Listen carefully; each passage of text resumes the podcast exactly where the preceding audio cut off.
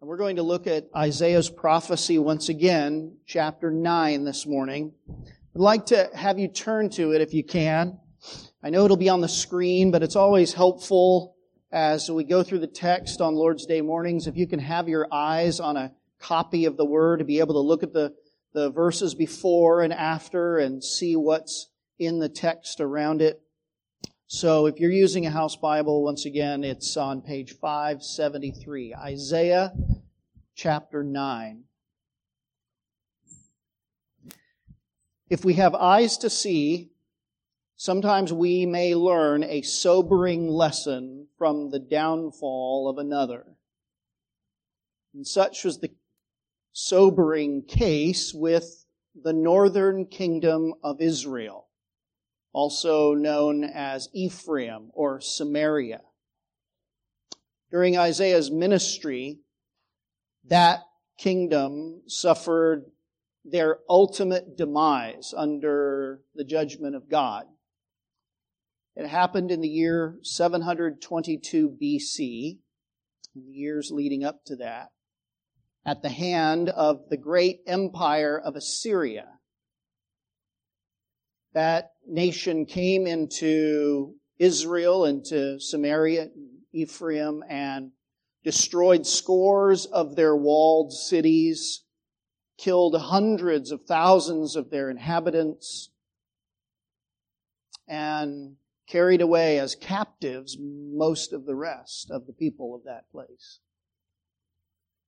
But there's actually a long history leading up to that point of repeated warnings from God, of repeated chastisement and discipline at the hand of the Lord, all of which fell on deaf ears.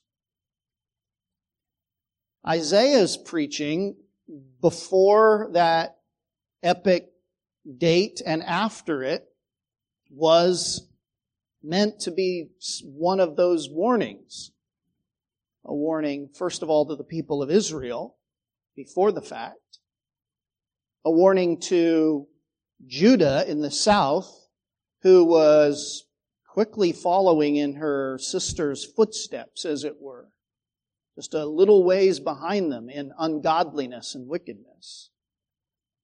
And then through the Holy Spirit's inspiration, this passage is meant to be, by our Lord, a warning for us for you and for me. A warning against despising the discipline of the Lord. Before we begin to read this text together, and I'm just going to make comments as we go through it, I want to point out to you the structure of it, is the structure is part of what's driving the whole point.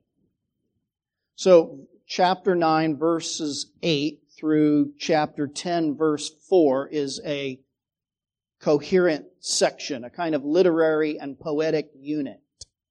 And you can see that it actually begins and ends with the same exact verb. It's kind of bookended by the use of this term. Chapter 9, verse 8 says it this way The Lord has sent a word against Jacob, and it will fall on Israel. And then at the end, in chapter 10, verse 4, we read, Nothing remains but to crouch among the prisoners or to fall among the slain. This bookended term makes really kind of the big point of this passage, which is that if Israel rejected the repeated chastisement of the Lord, then his word of judgment would fall upon them and there would be nothing left but that they would fall. They would fall under his judgment and be utterly consumed.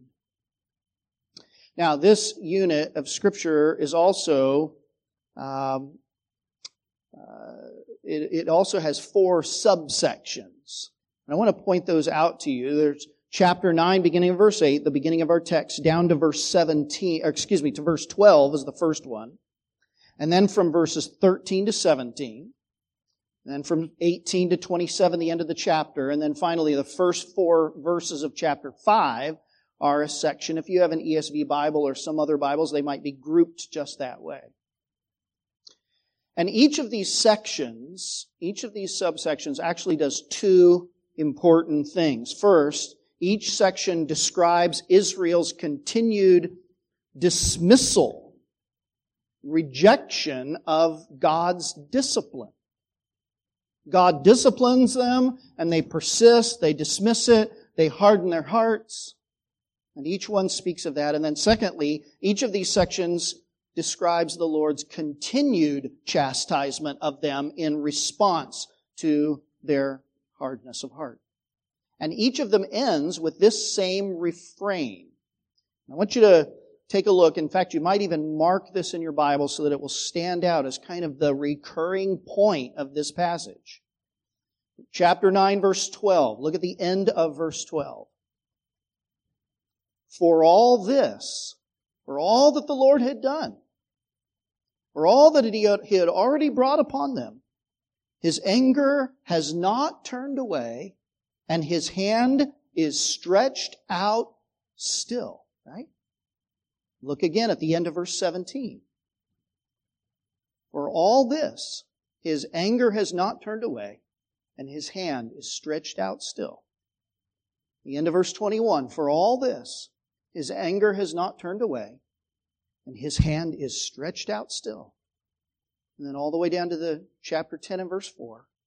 And the end of that verse, the end of this section. For all this, after all of this, they're still persisting in their sin. And his anger is not turned away. And his hand of judgment is stretched out still. Friends, the lesson this morning is this. That people who are dismissive of God's chastening, people who are embittered at God's discipline, people who reject His warnings, may receive from the Lord more and more and more judgment until they are finally just broken. Either broken in humble repentance or broken in utter desolation, as is what happened with the people of Israel. Oh, that God would give us humble hearts under the chastening hand of our Lord. Let's look at the first section here, which begins in verse 8, and it begins with a reminder of all of God's warnings. Verse 8, the Lord has sent a word against Jacob, and it will fall on Israel. And of course, the Lord had sent His word. He had sent many words of warning to the people of Israel, words of discipline and correction. Not only through the prophet Isaiah, who certainly brought his word to those people, but all the way back. You think even hundreds of years earlier with with Elijah and Elisha who ministered to those people. You remember that Elijah called those people in his day who by and large had turned their backs on the Lord, God of heaven and earth, and had turned to the idols of their culture. And he called them to the mountain and he said, you need to choose today who really, who you really believe is God. You need to decide once and for all. Why do you go limping back and forth between two opinions? If God is God, then serve Him. And if Baal is God, serve Him. And I wonder if I'm speaking to somebody this morning whose heart is kind of torn like that. And you claim the name of Christ, perhaps. But the decisions that you make, you're making, and the way that you're living, and the way that your heart is oriented to God right now is, is anything but in keeping with the way that a Christian thinks about God and lives.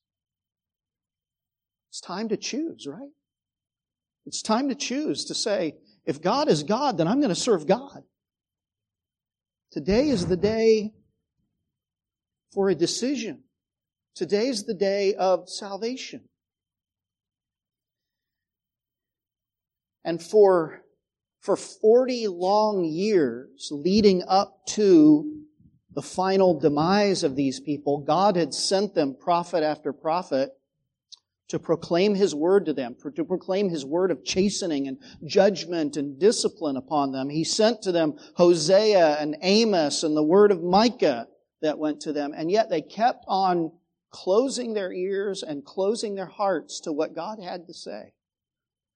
I just wonder, you know, 40 years, that's a long time to hear the word of God and harden your heart, isn't it? How long have you heard sermons over the course of your life, I wonder? How many sermons have you heard?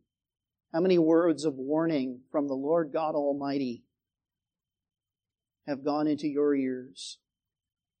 And have they yet made it their way into your heart? Have you yet to receive, really be broken under the word of the Almighty God? Have you yet come to see how trustworthy, how faithful He is to all who throw themselves at His feet? How merciful He is to them? How much greater judgment do you think these people faced? And in fact, how much greater judgment might, might we face who have heard so much of his word, to whom the word of the Lord had come. If the, if the Lord brought his judgment on the wickedness of the Canaanite peoples, who had much less of his revelation, then how much more those who have heard a word from his own mouth? That was the state of these people. And in each of these sections, we see how Israel hardened their hearts against God's chastening hand. Verse 9, follow again in the text, verse 9. He says, And all the people will know, they will know that God's word is sure, that he, his discipline will stand. They will know Ephraim and the inhabitants of Samaria, they will know. And yet, here's their response, the end of verse 9. And they say in pride and in arrogance of their heart, the bricks have fallen, but we will rebuild with dressed stones. The sycamores have been cut down, but we will put cedars in its place.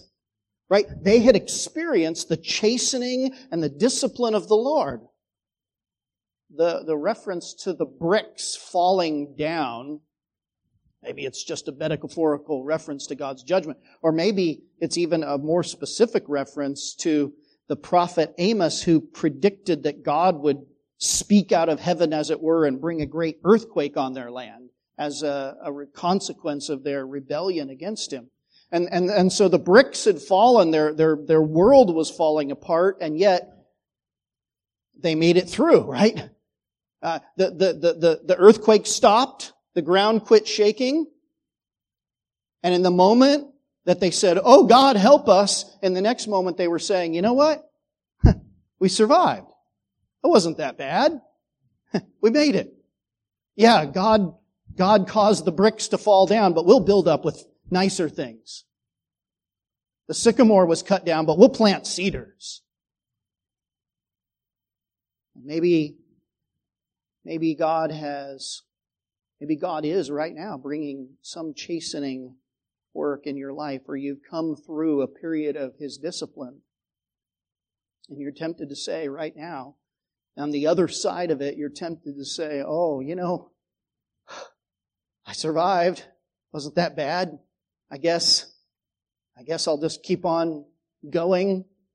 Just, just keep going the way I was, only, only you know, better. The, the temptation is, and this here's the way these people responded, right? There was a kind of a breezy dismissal, an arrogant dismissal of the chastenings of God that were meant to be a warning, the kind of first pre-shocks of the great earthquake that was to come if they would not repent of their sin.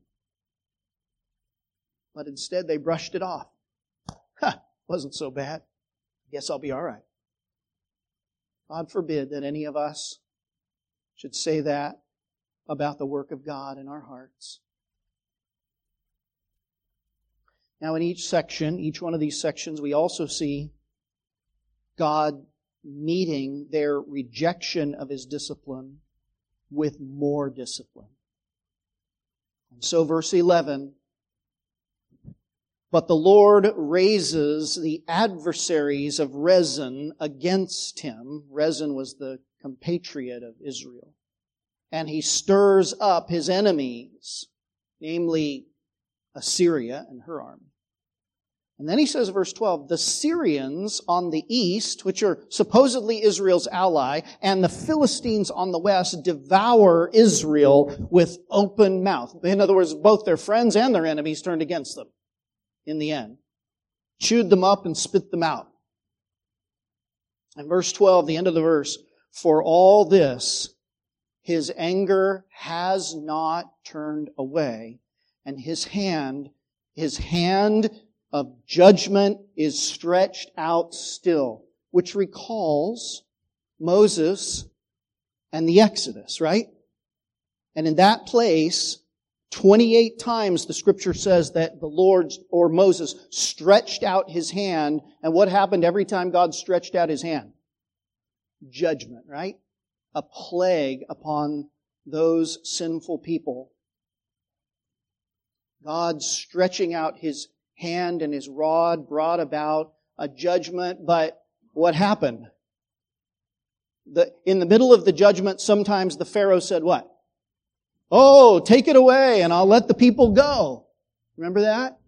And when the plague went away, he said, you know what? Huh, wasn't so bad. Yeah. We quickly forget the chastening hand of God, what he's trying to accomplish in our lives the repentance that he's trying to bring. We quickly get back to life as normal. And so what happens? The hand was stretched out still. Again and again, Moses stretched out his hand and God brought judgment after judgment, discipline, chastening after chastening upon those people. Maybe someone here knows what it's like to be under the outstretched hand of God's discipline and to find that it is still stretched out. And even still. And even still. And friend, the Lord has a purpose in all of that. How long will you go on in your sin and not yield to the Lord? How long will you fight against God? How long will you harden your heart and continue to bring this suffering upon yourself?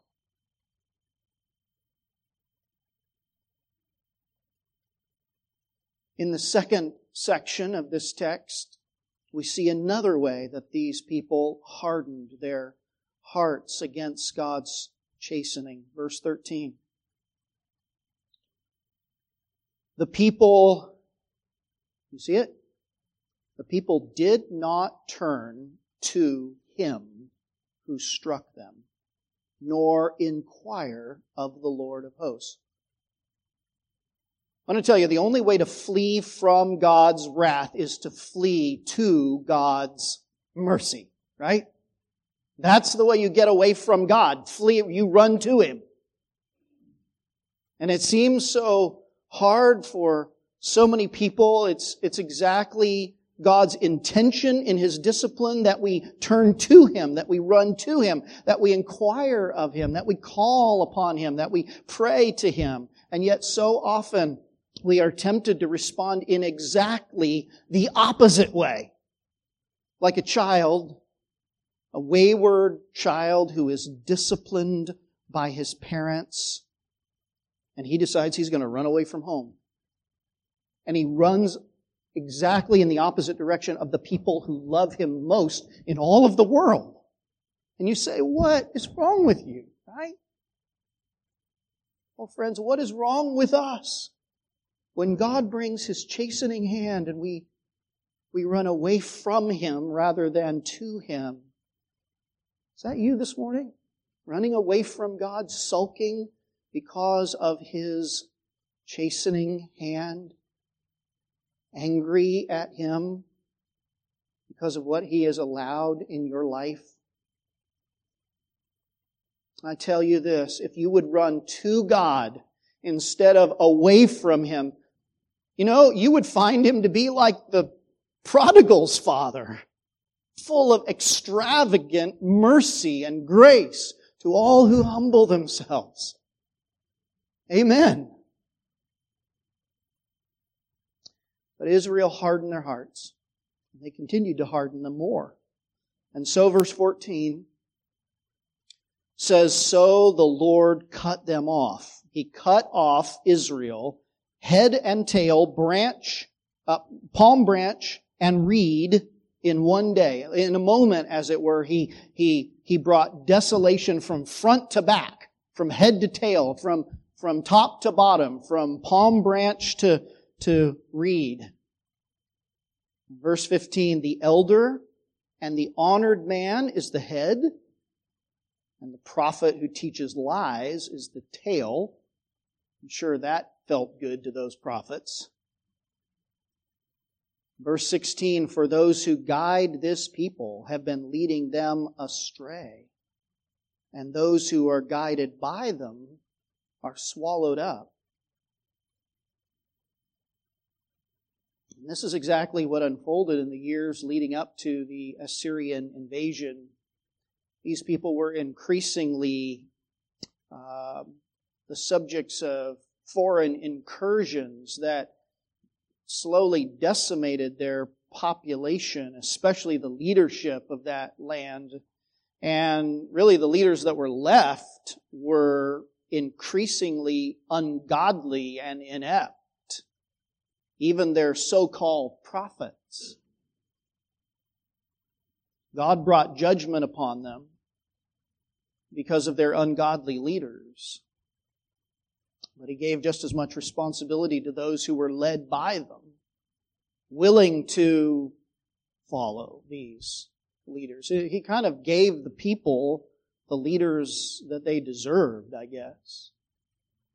You know, I think that he can do that in any country, any country that persists in hardening their hearts against His warning and against His word. The Lord can do that in any church of people who turns away from hearing the Word of God only to desire for their ears to be tickled. And maybe He gives them exactly what they want.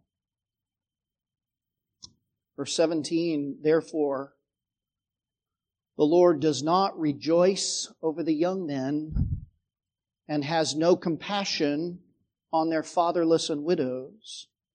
For everyone is godless and an evil doer, and every mouth speaks folly. For all this, the anger of the Lord has not turned away, and his hand is stretched out still. And it went on chastening after chastening from the hand of the Lord, warning after warning, decades of God's warnings went by. The 750s BC, the 740s, the 730s, the 720s, one plague, as it were, after another from the hand of God's judgment. And still they hardened their hearts, and so God continued to stretch out his hand his staff of justice and judgment upon this people. And the third section then shows us that part of God's judgment, part of God's judgment was actually to give these people over to their own self-consuming ways. Look at verse 18 for wickedness the wickedness of these people, right? It burns like a fire. It consumes briars and thorns. It kindles the thickets of the forest, and they roll upward in a cloud of smoke. Through the wrath of the Lord of hosts, the land is scorched. Wait a minute. I thought verse 18 says that the wickedness was what burned. It's their own wickedness that's setting the fire. And in verse 19 it says the wrath of the Lord is setting the fire. And the people themselves are fuel for that fire. The briars and thorns, this is Israel, and God is really giving them over to their own self-destruction, their own self-consuming wickedness. And notice that this is Israelite on Israelite exploitation. The end of verse 19, or the middle of verse 19, he says at the end, he says, no one, no one in that land spares another. This is each one consuming the other. Each one turning on his neighbor and his brother. And in the judgment of God, their exploitation of one another would not give them any satisfaction. He says in verse 20, they slice meat on the right but are still hungry.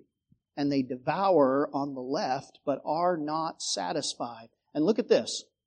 And each devours the flesh of his own arm. What a grotesque picture, right?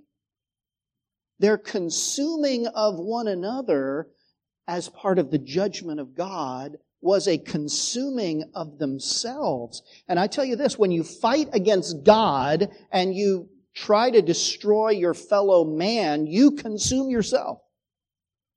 You bring destruction on your own head.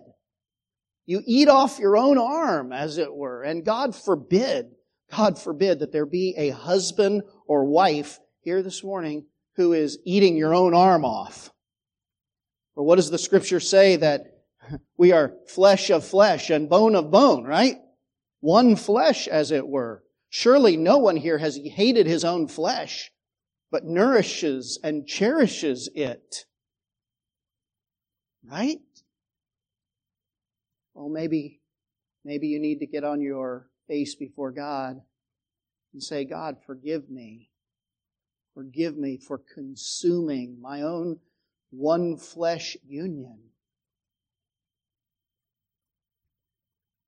And look at verse 21. He says, Manasseh devours Ephraim, and Ephraim devours Manasseh. Remember who these guys are? I mean, the fathers of these tribes? These were what? They're brothers, they're siblings. These are the two sons of Joseph who inherited his portion in the north. Brother on brother. Young people. Young people. You who engage in sibling on sibling anger, lies, jealousies, and selfishness that sacrifices everything for your own good, you're not guiltless. Verse 21, he goes on Ephraim and Manasseh together, he says, they're against Judah. This is a whole family destroying itself through sin. And the judgment of God was that he unleashed these people upon each other. And they suffered his chastening at their own hands, as it were. There is a kind of boomerang quality to sin, right? It comes back upon us. Don't ever be mistaken about the nature of sin. It always comes back, right? What you sow, you will. You sow to the flesh. You sow to the flesh, from the flesh, from the flesh, now it's from God, but it's from your flesh, you will reap what? It'll just come right back on you. This is the way sin works, isn't it? And yet in verse 21, the end of the verse, we read once again that for all this, his anger had not turned away, and his hand is stretched out still. And you just wonder to yourself, how long will they go on like this?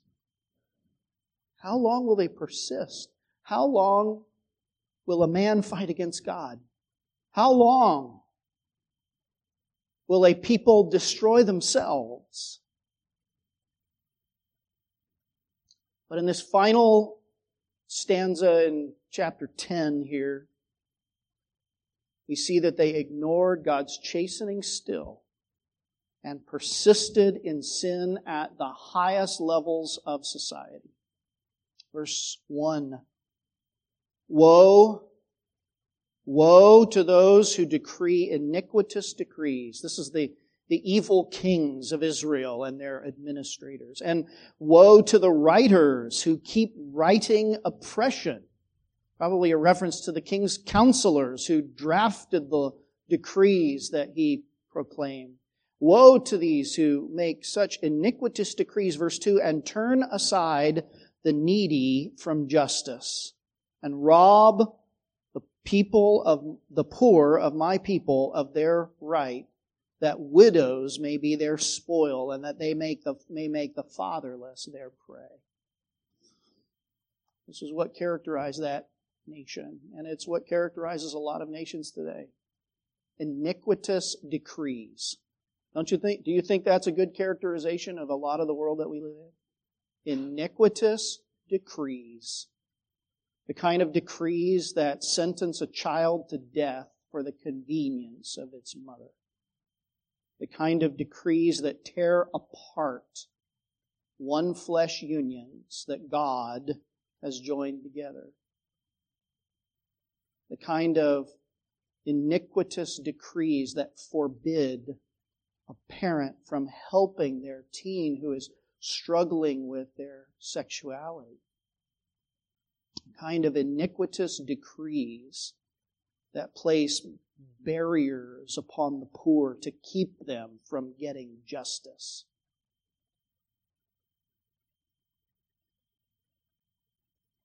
In verse 3, the Lord says, What will you do on the day of punishment, in the ruin that will come from afar. Now he's making a clear reference to that Assyrian threat that will come from over the horizon and will be in, in their historical moment the sort of ultimate judgment of God upon this people. What will you do in that day? Well, that's a good question. And I have no doubt that it was meant to cause these people to ponder a little bit. What will we do in that day? He says, To whom will you flee for help? And where will you leave your wealth? And then, as now God's judgment comes upon men and nations, in verse 4, he says, Nothing remains in that day. Nothing remains but to crouch among the prisoners or to fall among the slain.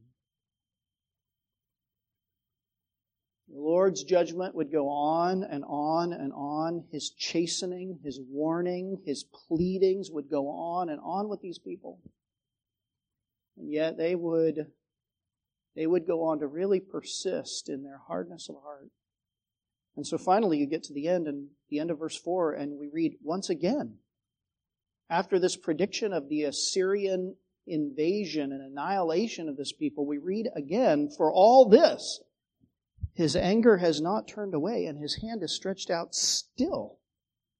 And I'm thinking, still? What more is there after the whole people is wiped out as a people? But you see, the judgment of God upon those people like all of God's judgments, is meant to point us forward to that great, eternal judgment before which all men will stand or fall.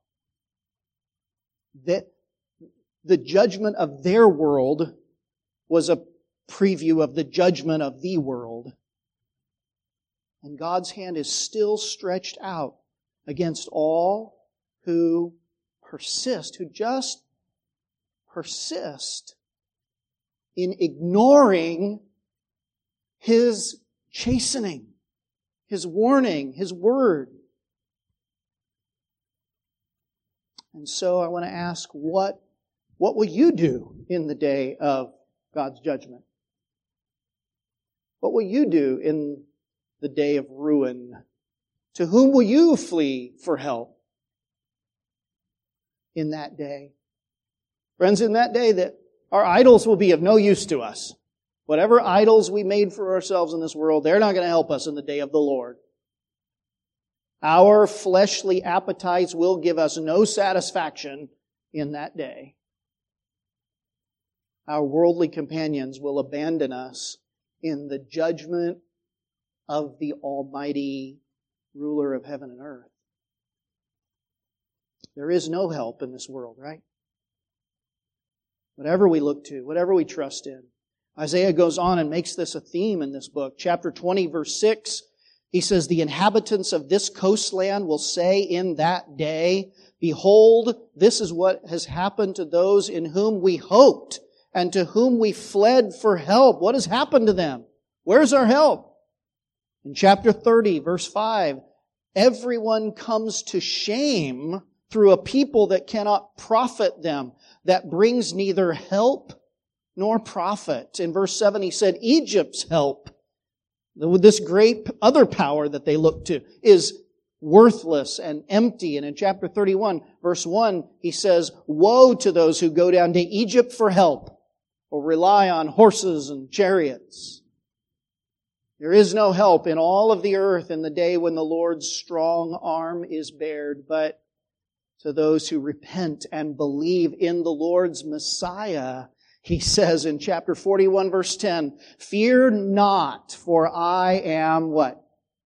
I am with you. God with us. Amen? Fear not, for I am with you. Be not dismayed, for I am your God. I will strengthen you. I will help you. I will uphold you with my righteous right hand. You see, our help is the Messiah. It is God with us. It is the Lord Jesus Christ himself. What Isaiah called, the one that Isaiah called the servant of the Lord, who would suffer God's chastisement for the sins of his people so that they might be delivered from the curse and the anger of God and be brought into a land of plenty and be given the spoils of the kingdom for which their Savior lived and died.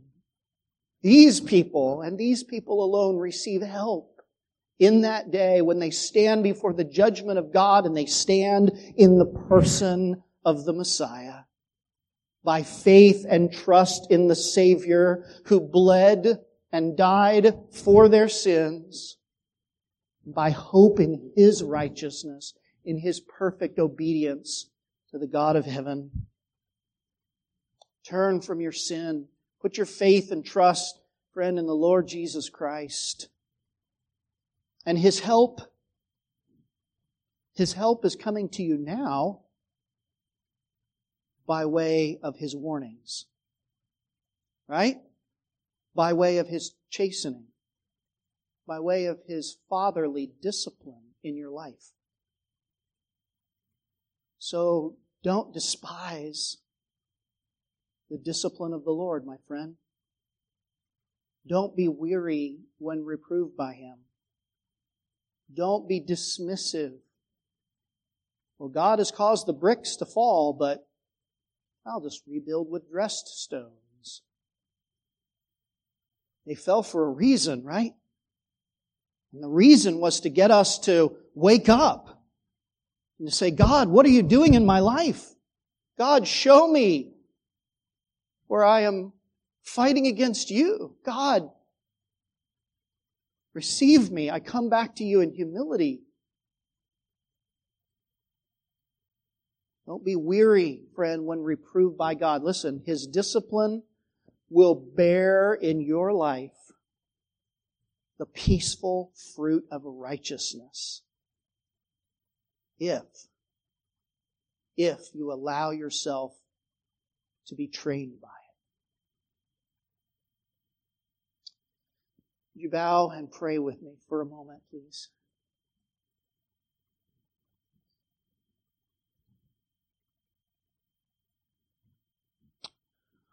Oh, Father, those of us who have known your chastening,